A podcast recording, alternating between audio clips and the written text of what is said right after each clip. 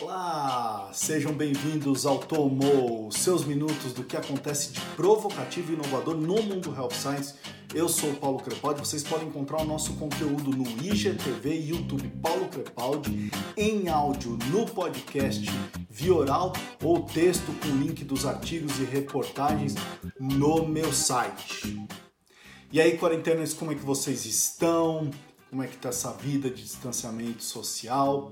Como é que foram de Páscoa? Eu sei que foi difícil ficar longe da família, foi assim para mim, mas é, assim vamos vivendo. Mais um dia de escritório vazio, só eu aqui fazendo essa gravação para vocês. Hello, darkness, é, hoje eu estou fazendo uma homenagem uh, ao mais novo Hall of Famer da NBA. É, para quem não sabe, eu sou torcedor do San Antonio Spurs. Esse cara foi um ídolo meu. É, ele ganhou cinco títulos com o San Antonio Spurs, foram 19 temporadas, foi duas vezes MVP, o Tim Duncan. Parabéns pela sua nomeação. É o terceiro jogador do San Antonio que vai ter a sua camisa aposentada. É, bela escolha é, do time. É, vamos seguir então é, em frente. O fun fact dessa semana é de um artigo que eu li no Washington Post, vem lá de Maryland é, de uma vinícola chamada Stone Urban Winery, que desde o início do distanciamento social é, decidiu inovar com 34 quilos e duas bolsas. O que, que eu quero dizer com isso? Que é um boxer chamado Soura que faz a entrega dos vinhos para os seus clientes, tá? É sensacional. Olha aí o vídeo.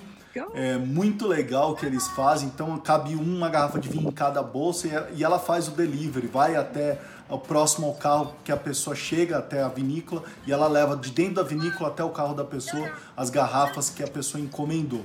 Na página do Facebook dessa vinícola, tem clientes comentando que assim, olha, eu não conhecia a vinícola, nunca tinha comprado, mas eu fiquei mais interessado pela Soura, pela cachorra, então fui lá só para ver ela entregando uh, as garrafas de vinho. Então a ideia genial. Outra coisa do fun fact dessa semana, é, eu comecei a perceber que muita gente estava postando no Instagram fotos da sua cozinha e cozinhando, fazendo comida, assim, amigos que eu nem sabia que tinham esses dots palmeirísticos estavam é, é, lá postando lindas refeições, os pratos maravilhosos.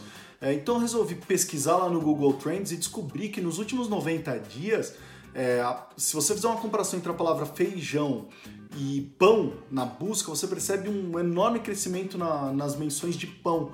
Então, ou seja, as pessoas realmente estão buscando fazer pão em casa, é, já que não podem frequentar mais a, ou tentam evitar frequentar a padaria, elas estão abertas, tentam evitar a padaria. Então isso é muito engraçado. Vamos falar de health. Apple e Google anunciaram uma parceria inédita.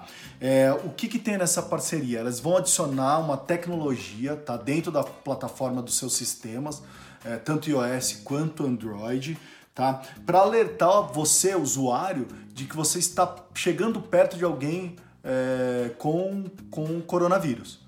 Tá? Calma. Quando eles soltarem isso, eles vão perguntar se você quer fazer parte disso. Então você vai ter que fazer um opt-in. Eles vão respeitar a privacidade e a segurança de todos. Mas ah, eles mencionam que essa plataforma que eles estão criando em parceria é, pode, na verdade, chegar, tem o potencial de chegar a um terço da população mundial. Então, eu achei bem legal e a ideia é fornecer informações para os órgãos de saúde, tá? É, obviamente.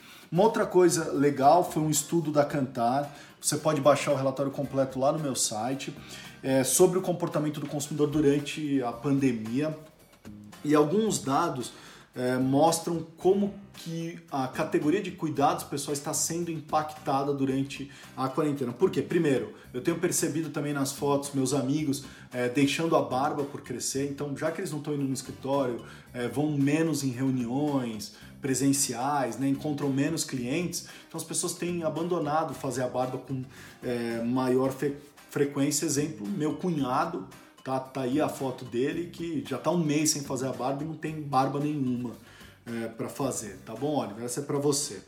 É, outra coisa, fragrâncias também estão sofrendo nesse mercado, tá? Por quê? Porque os dados indicam que 75% das ocasiões de uso estão relacionadas a você estar fora de casa. Então, provavelmente você deve passar um desodorante, mas perfume, perfume, as pessoas não estão utilizando, até porque ainda não se sente cheiro ainda nas web conferences, tá?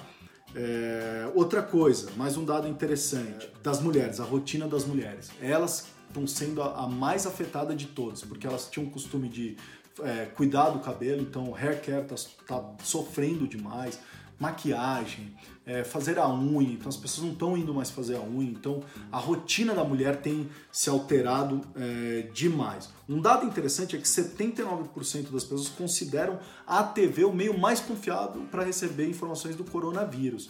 Tá? É, tá lá também nesse relatório. Outro dado que eles falaram é que 87% dos consumidores querem saber como a, você, a sua marca, vai lidar com essa situação. Tá? como é que a sua marca vai ser útil para o novo dia a dia desse consumidor. Então isso é muito legal. Então olha lá, para vocês aí do marketing, aí ó, pensa lá como seu medicamento, teu produto pode ser útil nesse novo dia a dia. Como que eu adiciono? Uma rotina nova, que eu não saio mais de casa, né? Eu fico mais dentro de casa. Então, como que eu adapto a essa minha rotina? Eu não estou levando o teu produto mais na minha mochila, estou é, deixando ele muito mais dentro do armário, então muda toda a taxonomia da embalagem, muda todo o uso disso. Então pensem, tá? O que, que vocês podem criar desses novos, desses novos rituais, tá? Isso é muito legal. É, entre os países pesquisados, o Brasil é o segundo mais preocupado com a pandemia, atrás da China e na frente da Turquia e da Polônia. Então, olha só que interessante, tá? A preocupação dos consumidores brasileiros. É, outra coisa, o que, que as marcas devem priorizar? Eles também fizeram esse estudo de comportamento. E o que eles colocam lá é que ajudar os consumidores com descontos e promoções, então a questão financeira é muito preocupante. Então, sei lá, pacotes de bundle, descontos, promoções, aí entra aí os seus programas é, de fidelidade que você tem feito, como é que você está usando isso, né? É, e ter um canal de comunicação preparado para responder as dúvidas. Então, call center, saque, tudo isso tem que estar tá preparado para receber é, inúmeras perguntas e dúvidas. As pessoas devem estar com dúvida. Será que eu posso continuar usando o teu produto? Vai afetar alguma coisa ou não vai?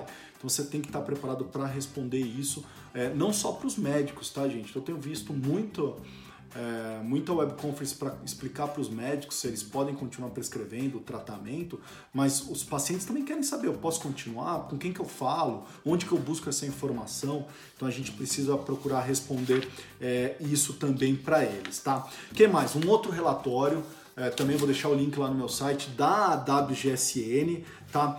Fala dos aceleradores de mudança nessa fase que a gente está vivendo, como isso tem mudado as crenças e atitudes dos consumidores. Muito legal. É, então, o que a gente vai perceber? Sobre propósito de marca. Então, uma mudança de propósito de marca, porque as pessoas estão procurando marcas que ofereçam segurança para elas, tá? É, não, se, não só segurança, mas que estão compreendendo o que elas estão sentindo. Tá? Você sabe como eu estou me sentindo nessa época? Qual é a minha preocupação?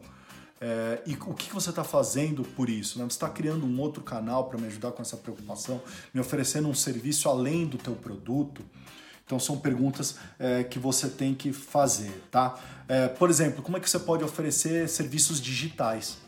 Tá? Então já que nós estamos falando de isolamento, as pessoas estão muito mais dentro da, da internet. Então o que, que você está oferecendo de canal digital para esse teu público-alvo, né? É, bem-estar, outra coisa que vai sair em alta, já está em alta agora, mas as pessoas vão sair mais preocupadas ainda com o seu bem-estar, tá? Como é que você, dentro da sua categoria, pode diminuir é, principalmente ansiedade e medo dele em relação a isso? Porque são, são os dois sentimentos que vão ficar, tá, gente? Ansiedade e medo. Então você vai ter que trabalhar com isso, com ansiedade e com medo. Então as pessoas, o consumidor vai sair com isso. É, um dos exemplos que vocês devem ter é, visto aí, que eu achei bem legal, foi o da, da Lush, que ofereceu para que as pessoas entrassem em suas lojas para lavar as mãos. Simplesmente isso. Não precisa comprar produto nenhum. Vem aqui, vem lavar a mão. Tá? Então, é, essa é uma maneira de você se preocupar não só em vender, mas se preocupar também com o consumidor. E eles querem saber da indústria farmacêutica isso. Você só está preocupado em um cara prescrever o produto? Em vender o produto no PDV? O que, que você está me fazendo além disso? Eu vou lá na farmácia. Não sei se separaram, as pessoas estão indo de máscara na farmácia, estão de máscara com medo de entrar na farmácia. Né? O que você está fazendo para esse cara que está lá dentro da farmácia preocupado com essa pandemia? tá? Não tô vendo ninguém fazendo nada, não tô vendo mudança nas prateleiras, nos PDVs, na maneira de você tocar a embalagem. Eu não vi isso ainda, tá? Então, o que, que você está fazendo para ajudá-lo a enfrentar esse é, novo normal? Outra coisa, marketing, transparência será essencial, tá? É, cuidado com as mensagens de posicionamento, cuidados com as suas propostas de valor das marcas, tá? Porque as pessoas querem transparência com todo esse caos é, que está tá acontecendo, tá? Nós estamos vivendo o nosso modo de sobrevivência. No modo de sobrevivência, as pessoas querem coisas que deem segurança e transparência, tá? Principalmente transparência. É, uma coisa interessante falar é, a gente está falando de bem-estar, mas bem-estar financeiro conta também. Tá? Então você está subindo o teu preço absurdamente, você não está nem aí, só tá, tô preocupado com o bem-estar, mas não com o bem-estar financeiro. Porque as pessoas estão ligando umas coisas na, uma coisa na outra. O bem-estar e o bem-estar financeiro, tá? São essas duas preocupações. Outra leitura que eu fiz interessante é sobre o baixo nível de alfabetização em saúde. O que eu quero dizer com isso, tá? todo mundo está recebendo muita informação. É, é tanta informação, gente, é, que a superficialidade tem aumentado, né? O que a gente chama da superficialidade da informação. Então a gente é, tenta ler só os headlines, aquele, aquele texto curtinho, não está se aprofundando nas leituras. Muito fake news, então as pessoas estão inundadas de informação. É, e na saúde, é, isso sempre aconteceu e agora a gente está começando a ficar preocupado. Né? O que, que eu quero dizer com isso? É, uma empresa chamada Patient Point é, fez um artigo falando da importância da alfabetização no, no point of care, lá no consultório médico, lá no hospital, tá? Por que, que eles têm falado isso? Porque a, a Kate Merz, que é uma das colaboradoras dessa empresa, afirma é, que, olha só, os pacientes, na maioria das vezes, deixam os consultórios dos médicos confusos e sem saber o que fazer em seguida. Tá? Então, preocupação com o engajamento, principalmente se a gente está nesse modo de sobrevivência. Tá? Já é difícil receber uma notícia grave, por exemplo, você está com câncer. Tá? A gente sabe que a sala se apaga a partir desse momento. O cara já não está mais escutando mais nada que o médico está falando. O que, que você está fazendo, doutor, para oferecer para ele? Procurar depois, pesquisar no canal certo, olhar no canal certo, assistir o vídeo correto, buscar essa informação, entrar em contato com quem? Porque, sei lá, ele vai querer pesquisar às duas horas da manhã na hora que der vontade nele. Você não está disponível às duas horas da manhã. Quem está? Né? E onde que ele deve ir? Mesma coisa em indústria farmacêutica. Como que a gente está abordando é, esse engajamento do paciente nesse déficit é, de engajamento que a gente está é, observando é, por aí, tá? É, a gente precisa entender isso. O que mais que eu coloquei aqui? Ah, tá. Para encerrar, gente, eu li um artigo no Medium de um escritor, ex-diretor do Medium, escritor do, da revista New Yorker, é, de outras várias revistas importantes, que o título ele fala assim: é, Eu não sinto falta dos meus amigos, eu sinto falta dos estranhos. Eu achei genial porque pessoas como nós, a, a gente que gosta de gente, de olhar comportamento, estudar comportamento, a gente sente falta. É, com os amigos a gente está falando no vídeo, WhatsApp, nos grupos, é, lógico, a gente quer ver de perto, mas a gente tá tendo contato. São com os estranhos que a gente não tem mais contato. Tá? É, não sei vocês, mas eu sinto falta de, sei lá, na fila do supermercado, você conversar com alguém, ajudar alguém, alguém comentar alguma coisa, você escutar aquilo e falar, poxa, nunca tinha pensado dessa maneira.